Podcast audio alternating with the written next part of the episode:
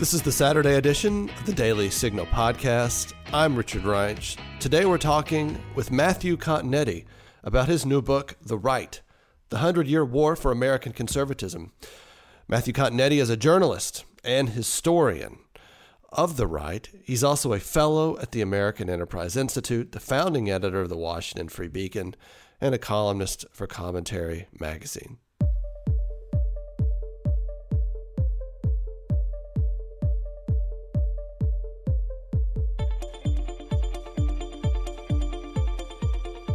Today we're talking with Matthew Continetti, author of the new book, The Right The Hundred Year War for American Conservatism. Matthew Continetti is a journalist and intellectual historian of American conservatism. He's the founding editor of the Washington Free Beacon. He's currently a columnist for Commentary Magazine. He's also a fellow at the American Enterprise Institute, along with the author of a couple of books, including The Persecution of Sarah Palin and The K Street Gang. Matthew, welcome to the Daily Signal, and uh, thank you for joining us to discuss this new book. Well, thank you so much for having me. It's a pleasure to be here. Uh, so, so, Matt, thinking about uh, the subtitle uh, of this book, um, it, it, sparks a question: the Hundred Year War for American Conservatism. Uh, that would put us, you know, back in the 1920s as a basis for evaluating uh, contemporary conservatism. Why start in this decade? Sure. I began the right in the 1920s uh, for a couple of reasons. Uh, the first is that uh, I wanted to provide a sort of uh, prehistory of American conservatism. Many of the standard accounts of the history of the American right begin at the end of the Second World War, um, really uh, starting with the publication of uh, Friedrich Hayek's Road to Serfdom and then they carry on through, and m- most of the standard accounts culminate either with Ronald Reagan's election in 1980 or perhaps as a coda with Barack Obama's election in 2008. So I wanted to widen the lens. I wanted to take into account not only what had happened prior to America's entry into the Second World War, but also everything that has happened since Reagan's election, since Barack Obama's election, since Donald Trump's election in 2016. The second reason I began in the 1920s was the 1920s was a decade where um, uh, progressivism found itself confined to one political party. Prior to 1920, the philosophy of progressivism, the rule by experts, social uplift through the agencies of government, it was really in the in the air and there were uh, Democratic progressives and there were Republican progressives. But with the election of Warren Harding in 1920, and then through the Coolidge presidency in the rest of the decade, the Republican Party was aligned against progressive philosophy. Right. And so you could see the beginnings of American conservatism in the rejection of progressivism. And the third reason, briefly, uh, why I began in the 1920s was when you when you look at the GOP of the 1920s and what it stood for, you see, in my view, some similarities to what the GOP of the 2020s is standing for. So the, you know, there was interesting. Also, I think you start with the 1920s, and, and I think you briefly touched on it in your answer. Uh, it, it may be that if we only look at American conservatism from the standpoint of the post-war period, uh, which is a, a, an American conservatism that is you know, Leo Strauss, Eric Voegelin, uh, Russell Kirk, but of course he's uh, famously appealing to Edmund Burke and to certain British uh, conservative ideas, um, you know, Robert Nisbet, uh, among others. That, that that may be uh, a conservatism in America that's not, mm, let's say, directly in touch uh, with you know the country at large, and, and certainly not with a uh, I, I, don't know, a, a, more grassroots understanding of conservatism or how people are actually living. I mean, that was certainly one critique that you know Willmoore Kendall raised later on, and so the 1920s could be, uh, as I think you're suggesting, um, the, the real time when a group of people in America start to realize there's a threat to constitutionalism at large via, as, as you've just said, uh, this sort of enlightened, expert driven government, which wants to be heavily involved in the national economy. That's right. And also that the Republican Party and this anti progressive philosophy was in power in the 1920s, right? And it lost power in 1932 and didn't really regain power from a conservative standpoint uh, until the election of Ronald Reagan. And so I think it's important then to see what the conservatives in the post war era were reacting to. And that was the f- fundamental changes in the nature of American governance that Franklin Delano Roosevelt introduced after his election in 1932. Talk about the nature of the book you've written. Uh, you, you, say in the introduction, this is not a book like George Nash's The Conservative Intellectual Movement in America since 1945. That's a book near and dear to my heart. is a book that I remember reading as an undergraduate, it had an impact on my thinking. What kind of a book have you written? Well, I uh, recommend the Nash book. Of course, it was it's a very important book to me as well. George Nash's history of the conservative intellectual movement since 1945 is exactly that. It's an intellectual history. It gets really into the weeds of various figures. It has a lot of quotes. It really explores their ideas where they disagreed, where they agreed. I have a fair amount of intellectual history in the right, mm. but it's also a political history. And so, what I try to do in the right is I try to synthesize the intellectual and the political. And I'm looking at how um, the intellectuals, the writers, the thinkers, the economists responded to politics, how they influenced politics, uh, how they reacted uh, to political developments. And then I'm also looking at how the institutional Republican Party, how did it fit into this picture? What conservative ideas did it adopt? Uh, how, how did it begin to regain its majority after the New Deal era. How, what does Reaganism look like? And then what does Trumpism look like? So, my book, rather than just being an intellectual history, is a synthesis of the political and the intellectual. And I think it tells a little bit more of a narrative story than, say, the Nash book, which, of course, is uh, among, uh, among my, my favorites. Um, I want to put to you some questions you ask in your introduction. Um, you you you ask is the American right the party of insiders or outsiders? Uh, is the right the elites, uh, the men and women in charge of America's political, economic, social, cultural institutions, or is it the people? Uh, is and, and, you say is the right even able to answer such a question? But I suppose reading your book, the answers to those questions change. Uh, even if we think, even if we think about your starting point, in the 1920s, Warren Harding and Calvin Coolidge aren't exactly, you know, Calvin Coolidge in particular. I think of this is not a man from a ruling class family. He's a he's a man from a very sturdy Protestant New England family that gives him a lot of virtues and you know self control for thinking about how to navigate the world, and he carries that with him into politics. But I don't also think he would have saw himself as an outsider or a man of the people. Uh, now, of course, thinking about conservatism, it seems we're we're all about the people. So. Yes, I think the answer to the questions that you read from the book, Richard, depends on what point in time we're discussing. Yeah. Right. And uh, ultimately, though, I think one of the lessons of the book, The Right, is that uh, conservatism needs both to be populist and to have a respect for institutions and the contributions of intellectuals. Um, and that's the that's where I come out at the end of my hundred year history. But when you look at the history of American conservatism, this question is a live one. And sometimes the the right is more populist and more grassroots. Other times it's more uh, rarefied, right? Um, more elitist. One of the interesting things about the 1920s, as I was doing my research, is even though the Republican Party was so institutionally powerful during that decade, the intellectuals that we associate with the right of the time were actually quite divorced from politics and kind of in, contemptuous of mainstream American politics. And here I'm thinking of figures like Albert J. Nock, Henry Louis Mencken, some of the figures behind the new humanist school of uh, literary criticism and social thought.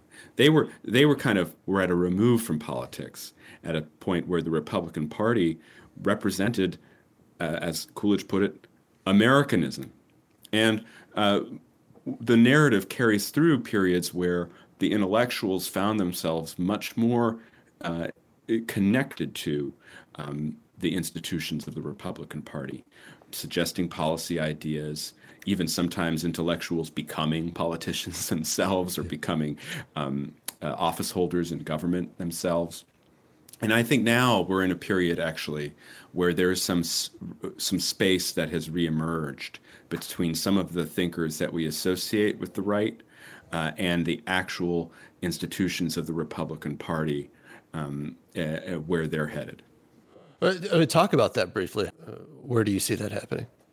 Well, um, the um, periods of the Reagan presidency, uh, the Gingrich Revolution on Capitol Hill, mm-hmm. extending mm-hmm. through the George W. Bush presidency in the early part of this century, were periods when there uh, was a synthesis between um, the, the conservative think tanks, um, the conservative policy publications and small magazines, and uh, what was forming into a conservative governing class uh, in government, in the bureaucracy, and in the judiciary. Um, that synthesis was disrupted, uh, beginning with uh, the presidency of Barack Obama. Uh, it really actually, the synthesis started to come apart in the final years of George W. Bush. Yeah. But with but with Obama and the Tea Party, um, it it came apart. To to quote um, the title of one of the books of my colleague Charles Murray. And so now yeah. I think the right is much more populist. It's much more grassroots oriented. It's responding to um, uh, uh, revolts uh, of the public um, that are real. Um, and when we think about, say, parental rights in education, right, or, or um, uh, the the anti-tax and anti-spending protests that animated the Tea Party, or the kind of grassroots rebellion against some of the immigration policies of the Biden administration. These are real responses to public policy problems, but they're bottom up rather than um, uh, directed from above. And the question is can the right today um, reconnect to some of the thinkers who are able to offer plausible and effective solutions to these problems?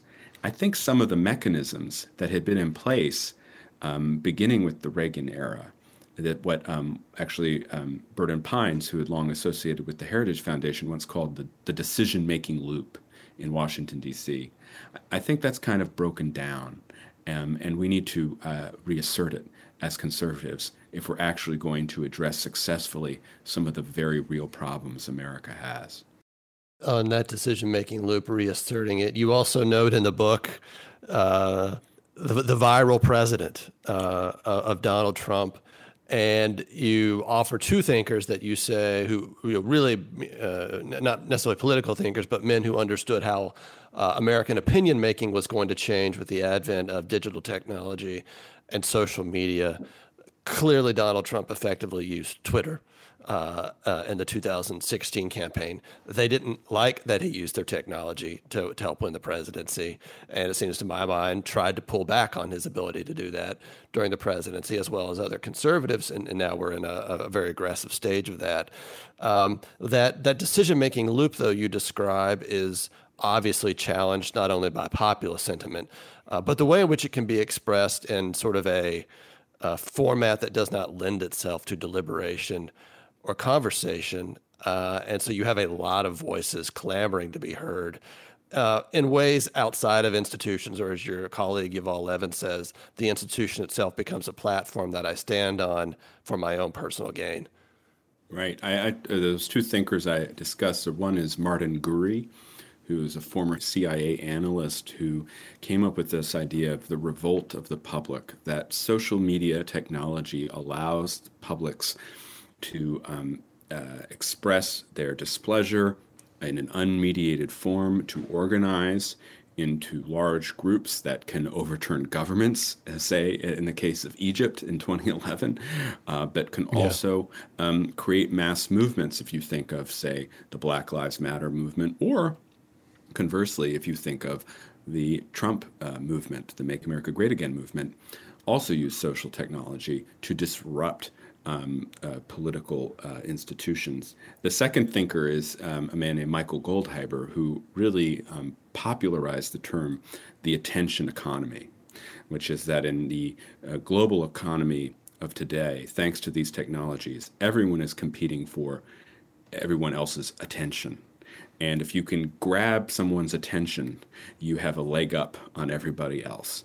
And so I think uh, President Trump excels at the attention economy. Yeah. And I also think though he's beginning to have copycats not not just on the right but also on the left. I think if you look at someone like Alexandria Ocasio-Cortez, she is also able to harness information technology and social media to grab our attention. So when we look at the viral presidency, which is a pun um, about uh, the, the Trump years, I see a revolt of the public taking place where um, uh, all sorts of ideas are being um, uh, promoted and um, amplified through social media, leading to social disruption. And I also see the um, triumph of the attention economy, where exactly as you said, more people are treating institutions as platforms for themselves uh, rather than molds that they can inhabit and can shape them. So, uh, thinking about your book, uh, and the sort of the history you tell. If we think about populism and then conservatism, you also, I think, observe in the book uh, populism is a thread running throughout American conservatism and helps it regain its popular and electoral footing in the aftermath of World War II, whereas it had stumbled mightily during World War II. It was unable, uh, despite being fairly faithful to a anti-spending small government message, unable to really dent any of the momentum of FDR's New Deal. And after World War II, finds its footing in sort of an anti-communist message uh, and you know, real and perceived failures of progressives in government to uh, be aware of communists in their midst, but also was there, you know, according to James Burnham or Whittaker Chambers, a real desire to take on what they saw as the existential threat of Soviet communism. Yes, absolutely. I think anti communism not only was um, a thread that connected all of the various groups on the right and the aftermath of World War II, but it was also a thread connecting the right with the American public uh, as a whole and so provided the ground uh, that the American right could build on uh, politically. And the other thing, though, that helped uh, the right um, gain traction and find a popular audience in the decades after World War II was the failure of liberal governance, um, manifested in national security and the Vietnam War and all that the war did to break apart the Democratic coalition and the Democratic establishment, but also in some of the issues that we're seeing today. When you think about the Democrats of, of the time being unable to control inflation, and then also problems with rising crime in, in this period. A, a, question also, uh, we think about. Um, I, I kind of, you know, Daniel Mahoney had had a great essay a number of years ago. You know, delineating first wave neoconservatism and second wave neoconservatism. And uh, if we think about sort of the first wave neoconservatives of this late of the late 60s, 1970s period, they're you know shocked by the failures of urban policy and and just in general policies coming out of the Great Society, and they move towards the right. Uh, it seems to me also there's a new generation. I won't say neoconservatives, but certain liberals horrified uh, by transgender ideology. I think of Kathleen Stock in the United Kingdom, which is not American, but there's a number of people in this country uh, horrified by certain excesses of uh, you know progressivism now who seem to be moving towards a more critical posture, uh, perhaps a more conservative uh, posture as well. This is also sort of, I think, one of these influences that can also maybe, I don't know, I don't want to use the word discipline, but sort of channel a lot of populist frustration in a certain direction that's more politically salient. Uh, how do you see that? I, I think that's right. I, I say at the end of my book, The Right, that one possible direction the American right could take would be uh, this uh, new neoconservatism, a neo neoconservatism, welcoming in uh, a new generation of thinkers from the left, um, from who, in this case, are uh, liberals who are um, becoming just uh, upset and disgusted at not only the transgender ideology, but also um, some of the race politics, identity politics that has been yeah. injected into American life, and so find themselves now without a political home. It's been one of the great, I think, advantages of the American right over the years that it has welcomed defectors from the left. Uh, yeah. you, you, mentioned Whittaker Chambers and James Burnham, for example, who uh, were ex communists. Uh, and yet so important to the modern conservative movement. You mentioned the first wave neoconservatives who were uh, Cold War liberals. They were anti communists, but they also believed in um, a welfare state at home. Uh, and they too became disgusted with the student revolt, with the, dis- with the disorder and riots in America's cities in the late 1960s, in the anti American tendencies of the counterculture and the anti war movement in this period. And they eventually became part of the conservative movement. So there is an opportunity here, I think, um, to welcome some of these new figures. And I, what you find in the history of the right, as I mentioned in the book, is that every time a new group of defectors from the left joins the right, they tend to uh, reinvigorate the right, uh, provide it with new arguments, um, new ideas, tend to ground it more in reality rather than in a vision of, of a nostalgic, romantic past. Um, and so this could be a great opportunity. Um, but you know, uh, as President Trump liked to say, we'll see. So, so uh, a couple of thoughts come to mind. Um, so we're thinking about this anti-communist populist moment. Uh, on the one one level, it gives us uh, men like James Burnham. It gives us this you know incredible literary investigation of communist ideology by Whittaker Chambers, uh, spiritual, uh, political, factual, factually true, an account of leading progressives in the Roosevelt administration who were loyal to the Soviet Union. Uh, but it also gives us Joseph McCarthy and the John Birch Society. And but conservatives of that period found a way to take those energies, exclude the ones that were just you know that that refused to you know think more deeply about uh, their ideas, and and sort of bring that together into a, a very powerful political movement but that problem, that question, I think exists now. Uh, I think one way that it happened was uh, a you know broadly speaking fusionist uh, conservatism. Um, but of course, now we're told uh, at the same time coming out uh, uh, another book as yours, Yoram Hazony's Conservatism: A Rediscovery. I've just read that book. Uh, basically, everything that's gone wrong in conservatism in the last ten years is because of Frank Meyer's fusionism. Um, so maybe it's not the answer. Uh, how do you see all these things playing out? I think when we look at the history of the right um, that I go over in my book, what was important uh, in, to separating the right of the mid 20th century from the conspiratorial fringe, uh, which dogged uh, the, the conservative movement and the Republican Party through the election uh, of 1964 and th- uh, you know through Barry Goldwater's landslide defeat at the hands of Lyndon Johnson. One of the reasons that Goldwater lost was he was viewed as out of the mainstream by a large uh, majority of the American public. There were two ch- changes that happened that allowed the conservative movement uh, to, to distance itself from uh, institutions such as the John Birch Society. The first was um, there was a change in leadership in the conservative movement after 1964. Um, William F. Buckley Jr., the founder of National Review, who was an opponent of the founder of the John Birch Society, um, uh, Robert Welch, he became America's foremost conservative spokesman uh, through his run for mayor of New York City in 1965, and then in 1966, um, the launch of his public television show, Firing Line. And then also in 1966, Ronald Reagan, who had made his debut really as a political figure uh, in support of Goldwater in 64. Well, in 1966, he wins the governor's mansion of California in a landslide. Having Buckley and Reagan as the spokesman of American conservatism was revolutionary uh, because they were not um, part of the fringe, and it was next to impossible for the liberals to paint them as part of the fringe. The second thing that happened is that um, the John Birch Society in 1965 turns in an anti anti communist direction, uh, begins thinking that America is so um, infested with communists that America itself uh, is on the wrong side and turns against the Vietnam War.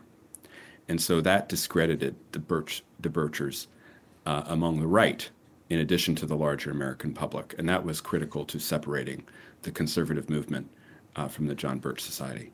So I think if we look today, we're going to uh, we, we, would need a combination of both those factors. Uh, we would need a new leadership that um, doesn't frighten away people who are not already committed to the cause, and we would also uh, we'd be paying attention to do do some of these movements turn in such a anti-American direction that they de- delegitimize themselves in the eyes not only of the larger public but also other conservatives. Um, thinking about, about that answer, uh, you know, what comes to my mind is obviously Buckley, uh, you know, pedigree, uh, wealthy oil family. Uh, he had gone to boarding schools. He went to Yale, uh, saw himself thoroughly at home as an American elite, uh, even though he's, you know, he writes a book defending McCarthy. Uh, he writes famously God and Man at, at Yale, a book uh, repudiating much of the pedagogy he had received at Yale.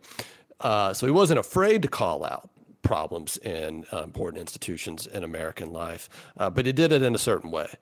Um, but it also seems to me the case um, when that conservative movement emerges, it's it's not the case that America's major institutions had so uh, thoroughly turned against.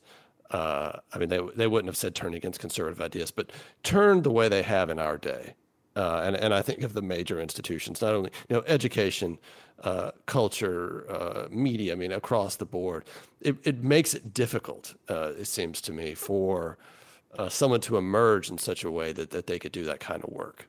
Um, well, I, am not sure the conservatives of the time uh, thought of it that way. I think they held a similar view that all of the institutions were dominated by liberals and they had no purchase. In fact, uh, remember that I don't need to remind you, of course, the, the, conservative movement in some ways defines itself against a popular Republican president, Dwight Eisenhower. So they didn't even have the Republican Party. Um, yeah. The, the, conservatives' response in the mid 20th century was to create counter institutions um, and which conservatives have been very good at doing. And so uh, the American right today, I don't think is anywhere uh, it, as endangered as it was in the mid 20th century. It has uh, it has a dominant position. I wouldn't say a controlling position, but a dominant position in the Republican Party. Um, it can't be ignored. The conservative movement. Um, it has talk radio. It has Fox News Channel. It has the internet, podcast, social media. Uh, it's you know Ben Shapiro is the most popular Facebook page. Uh, his uh, Daily Wire gets shared everywhere. Um, so uh, the, there's no question that the conservative message, I think, is present in the American debate in a way that it simply was not. It just wasn't for much of the 20th century. What what the what needs to be done now is um, I think, new thinking about counter institutions, as well as recognizing that the real dangers to the American right come from within the American right. Liberals are in the process of discrediting themselves once again. I mean, we're living through it. Mm-hmm. Just as, as you know, the only thing that can defeat America is America. I think the only thing that can defeat American conservatism is American conservatism giving into some of um, some temptations that that have dogged it in the past and um, uh, we just don't know uh, whether that will happen again, um, whether we'll have leadership who prevents it from happening again, whether we're going to have an, a, an agenda that will um, anchor um, the Republican politicians who I think will be elected in large numbers this November. Yeah, it remains to be seen.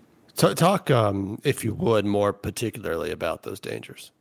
Well, uh, in the right, I, I, kind of discuss how, um, you know, both um, populism and elite elitism, or you know, um, uh, reliance on expert opinion, have dangers, and we're well aware, I think, of the dangers of elitism.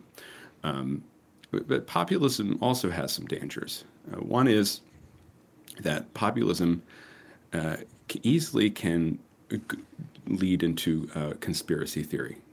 Um, populism also has a tendency to scapegoat people and groups of people. Um, and then populism also has a, a, a, tendency because it, it, it wants the will of the people to be expressed. It sometimes is, it sometimes is willing to embrace uh, strongmen um, uh, to get the job done, rather than rely on the constitutional structures of the American founding. And so I, I, I, I see these uh, things present in throughout my history. And uh, I think that they've always led to problems for the right. And they've always led into uh, rabbit holes that don't serve the cause very well. And I think Ronald Reagan's great skill was that he was a populist, but he didn't scapegoat people, he scapegoated big government. He scapegoated the bureaucracy. Um, and he also had a uh, optimism. It wasn't anger that he was feeding people back.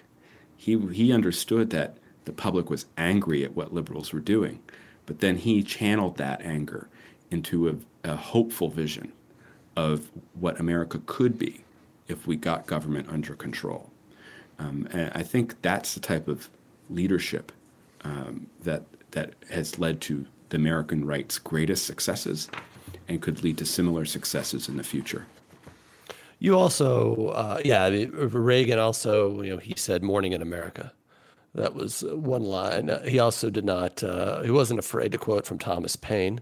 Uh, not not exactly a conservative, but someone who expressed a certain amount of optimism and freedom that Reagan wanted to channel as well. Also, Matt, the book is personal. I think to you um, uh, as much as you write as a historian and as a journalist.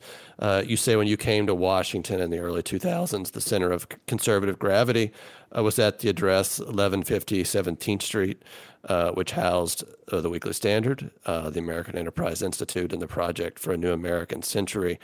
And you say simply that is no more. Um, both both physically and also uh, uh, in terms of ideas. And you say that the center of gravity shifted to the Heritage Foundation.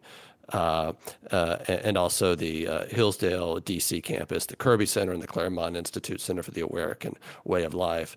Uh, would you say their challenge now is to articulate what Willmoore Kendall might have argued as a conservative populism, anchoring that in constitutional, institutional design? Yes, I, I think so. Um, uh, you know, uh, I begin the book the, uh, with a description of uh, me showing up to work at 1157 Street, and as you mentioned, Richard, um, literally the the building doesn't exist anymore. Yeah. um, and uh, in fact, a friend reminded me recently that not only does the building not exist, but on election night 2016, a fire broke out uh, in the empty hulk of the building before it was totally demolished.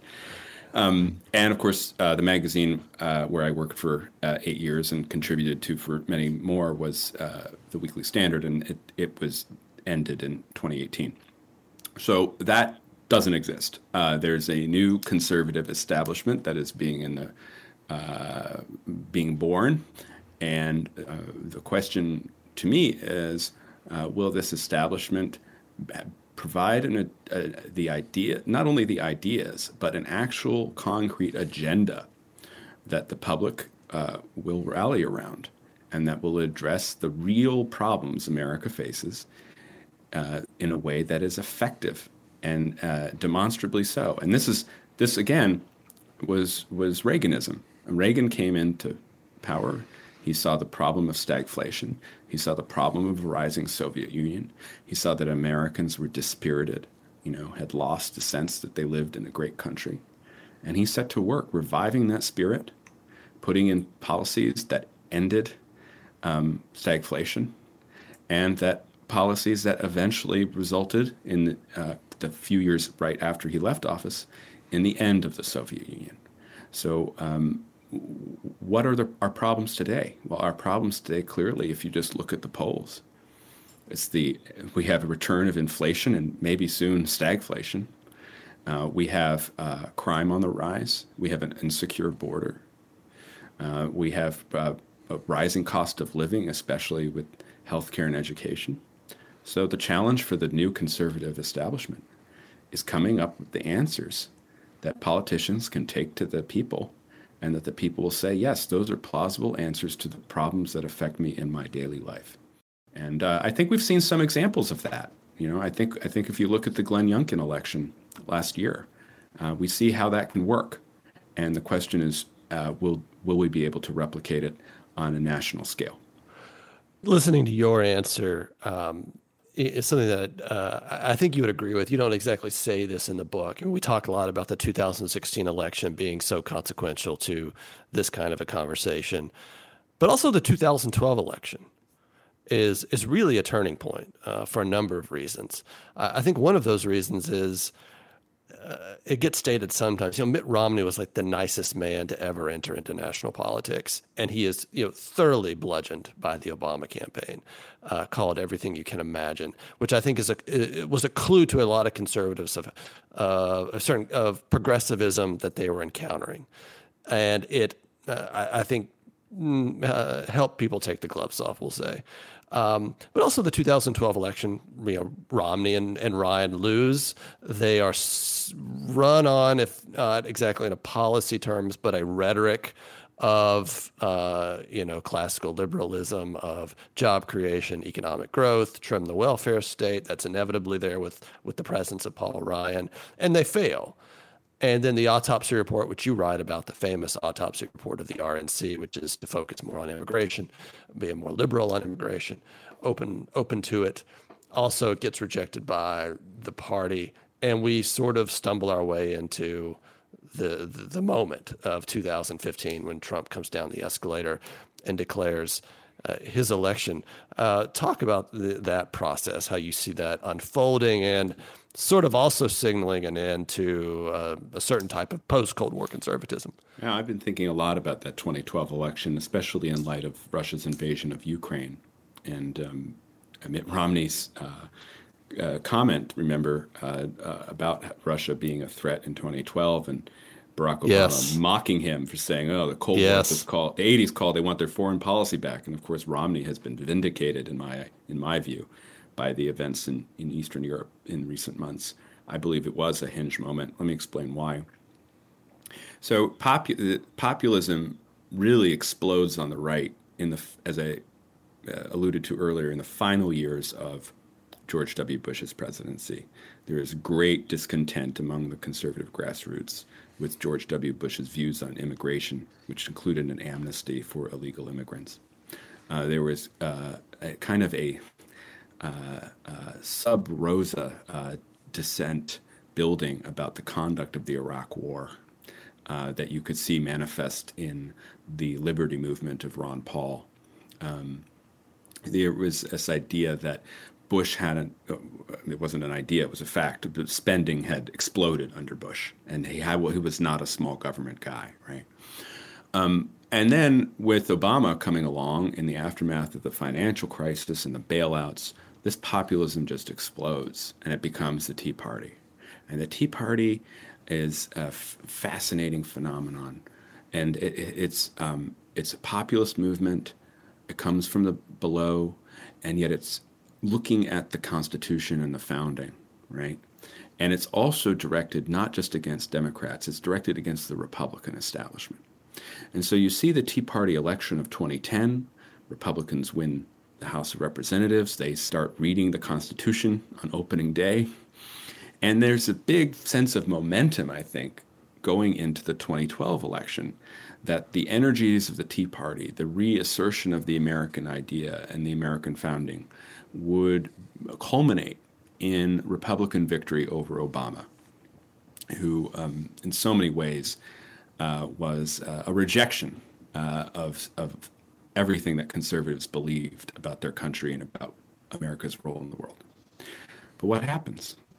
Romney and Ryan lose. And they lose very quickly. It's clear by the 11 o'clock news that night. Uh, I was there that they had lost. I think this was an extremely dispiriting mo- moment. And on top of that, the GOP elite in Washington D.C. took takes all the wrong lessons from the election. They say that Romney and Ryan lost because they were um, not open enough to immigration, and that they uh, were were too socially conservative. Well, from the conservative perspective, that's completely wrong. Why did Romney Ryan lose? They they didn't generate working class votes, especially in Ohio. And so I think the populist right says, okay, the Romney Ryan model doesn't work. We have to go for a disruptor. We have to go for someone outside the system. Maybe that's Ted Cruz. Maybe that's Herman Cain. Someone who's really willing to fight liberals. And of course, that's Donald Trump. And um, Trump comes as kind of the antithesis to Romney, right? Mm-hmm. We tried Romney, it didn't work. You know, we were too nice. We played fair. We played by the Queensberry rules. Well, not anymore.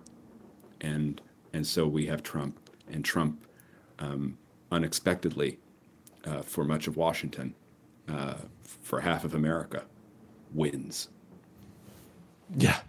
uh, I want to also think here. Uh, in terms of the future of conservatism, there's uh, another group uh, out there, the New Right. Uh, some of this group calls themselves post liberal. Others, I think, think of themselves in pragmatic terms. Um, uh, and I think of Oren Cass's group, the American Compass. And their solution is uh, heavily economic and uh, in the sense of uh, willing to employ the federal government to do things in the economy on the behalf of rebuilding a working class, a middle class, even uh, maybe single income families again. Um, and and then there's also this post liberal group, which you you you write about uh, in your book. I don't believe you write that much about uh, the American Compass. Maybe it wasn't launched yet when you were writing the book, but we've got we've got the journal American Affairs, uh, you say it it could have been a journal theorizing Trumpism. Instead, it became a post liberal journal. Um, and then uh, and then also thinking about uh, American Compass and its agenda, which seems to be also about uh, wage subsidies, labor unions, things like that. Do you see that successfully integrating itself into American conservatism? Uh, it seems to be one answer to that question is: Is there a call for it from the conservative electorate? Yes, I mean, I, I think when you look at the uh, demands and concerns of the American uh, conservative grassroots, they're not crying out for industrial policy. They're they're not crying out for um, the return of mass membership unions. Um, they tend to be animated by cultural concerns primarily, um, and that might make uh, the room for a, mm, a, a, policy agenda that goes after big tech. Um, mm-hmm. How I'm not sure, but I, I, do think I do think that that would be there rather than say um, wage subsidy policy. Um, I, I, uh, there are a lot of new rights. my uh, friend was counted them up. I think there are three new rights in my book. There's a new right after the Second World War. There's a new right in the 1970s, and now there's a new right today as we talk in 2022. Um, this new right is uh, a smorgasbord, as you say. There are nationalists. There's Oren Cass, who uh, you know wants to kind of um, change the economic uh, understanding of of the conservative movement. Um, there are these post-liberals who uh, kind of reject liberalism in all its forms, um, modern and classical. Uh, where are they going to go? I, they're, they're clearly becoming a faction within conservatism and within the Republican Party. But right now, I believe it is a minority faction. And though it's very present online, it's uh, you, you go onto Twitter um, and you see these ideas everywhere. And that may mean that these ideas are um, really influencing younger people in particular. And so 20 years from now, when those young people are in power, uh, this new right, this post liberal right, could be very influential. On the other hand, um, 20 year olds tend to go with whatever is popular at the moment, right? Um, I think about my own experience. You know, when I was in college, we didn't have Twitter. Um, I was able to, that allowed me to get a lot of work done when I was in college. But um, yeah, yeah. They, uh, the thing, the hot thing was neoconservatism. The hot thing was uh, democracy promotion, the freedom agenda. That was cool. That was that was uh, you know the avant-garde the, uh, of the intellectual right. Well, now it's post-liberalism. Now it's um, traditionalism, uh, uh, trad, you know, rad trad, radical traditionalism. Uh, it could be just another intellectual fashion. We don't really, we, we don't know. Um, uh, but I do think that when actual Americans, the people who vote in our elections, look at some of these post-liberal ideas, uh, they're likely to kind of uh, shake their head and go, "What are you talking about?" And in fact, I would include President Trump in that category. I think, I don't think President Trump is going to embrace Catholic integralism anytime soon. I think President Trump has a lot in common attitudinally with the new right. But when you look at the policies he he pursued while in office, they were pretty traditional yeah. Republican conservative policies, right? Uh, tax cuts, cons- originalist judges, um, you know, uh, uh, deregulation, spending more on defense, even the border wall. I mean, that's been around as an idea for a long time in conservative circles. There's nothing new there.